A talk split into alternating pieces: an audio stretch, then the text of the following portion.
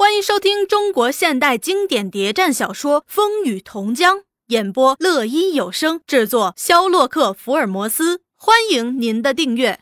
第八十一集，开赴张县的队伍悄悄地开拔了。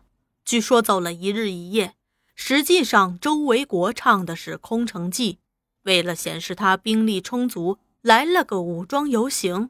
有些队伍从东门开出，又从南门进。一进一出，三几千人也就变成几倍人数。老百姓怕拉夫，不敢出门，只听见人马嘶腾，调动频繁，不知虚实。一传开，就是去了三几万人，实际去了多少，来了多少，也没人知道。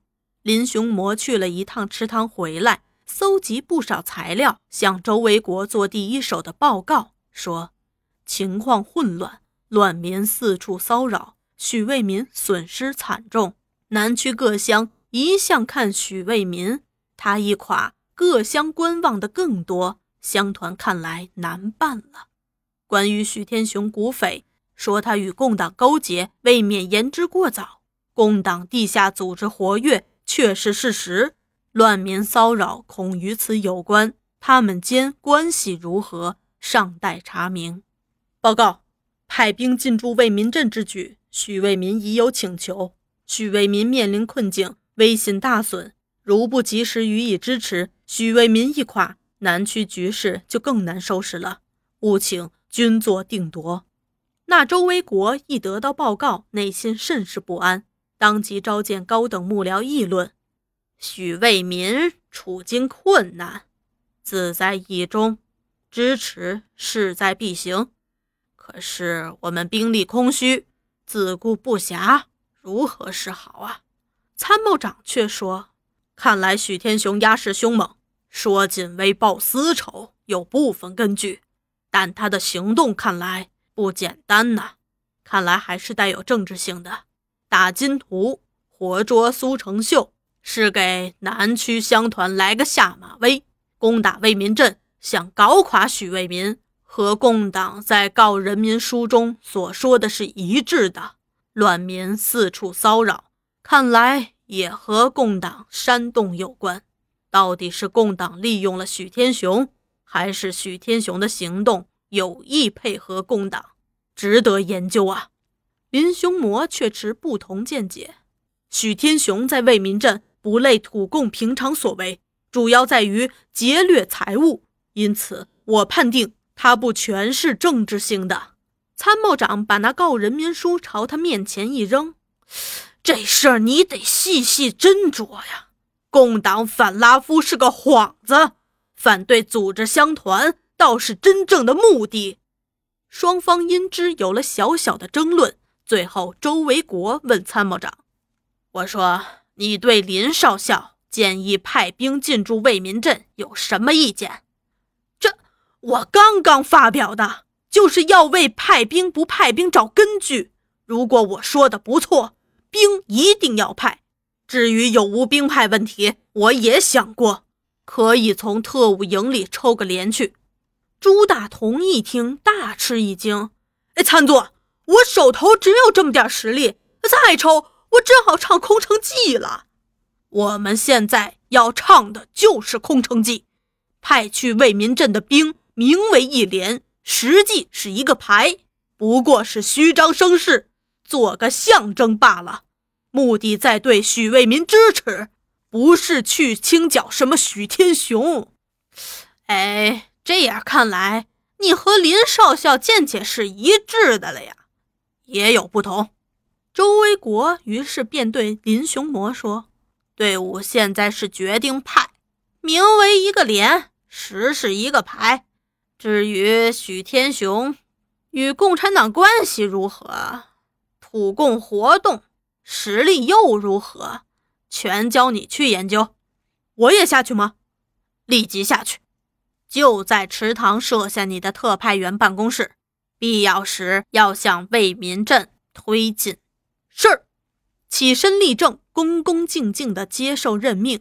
周维国把大家瞟了一眼。还有别的事儿吗？朱大同起身请示。哎，鉴于本周地界共党猖獗，最近公开发表宣言，纠众闹事，还出版一种报纸，煽惑民心，影响极坏。说着，从卷宗内拿出几份用油金纸印刷、套色的农民报，分给大家。这因共产党宣传惑众，人心惶惶，都以为共军要攻打次州，对我极不利呀。周维国把那份农民报仔细地翻阅一番，大为吃惊，又报冷门了，却又故作镇定地问：“这从哪儿得来的？”朱大同颇为得意：“刚刚收到，听说四乡都张贴散开了。”参谋长接过，仔细翻阅一遍，印的不坏，也很有煽动性，看来共党不是在削弱，而是在加强啊。所以我说情况严重嘛，道理不用再说了。你打算怎么办？要来个镇压，振振士气。哎呦喂，说短些，具体些。朱大同难得有此机会，还想表现表现，啰里吧嗦地说：“我们已许久没杀人了，本地百姓刁蛮，这共党以为我软弱可欺。”参谋长听了也感到不耐烦。师长叫你说短些，具体些。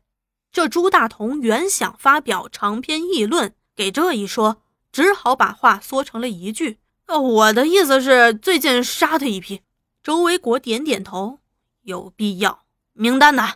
这朱大同又从卷宗里拿出一份名单，双手呈上，这一共是十一名，其中有宋日生、陈天宝等重要头子。周维国看看，交给军法处长。你有什么意见？共产党既然胆敢向我进攻，我们也应来个相应反击，应叫镇压。对，哎，对，来个镇压。周维国低声和参谋长交谈几句，参谋长点头。周维国忽又面向朱大同：“朱科长，你说了半天，把一件重要的事儿忘了交代了。”哎，德昌的案件如何了？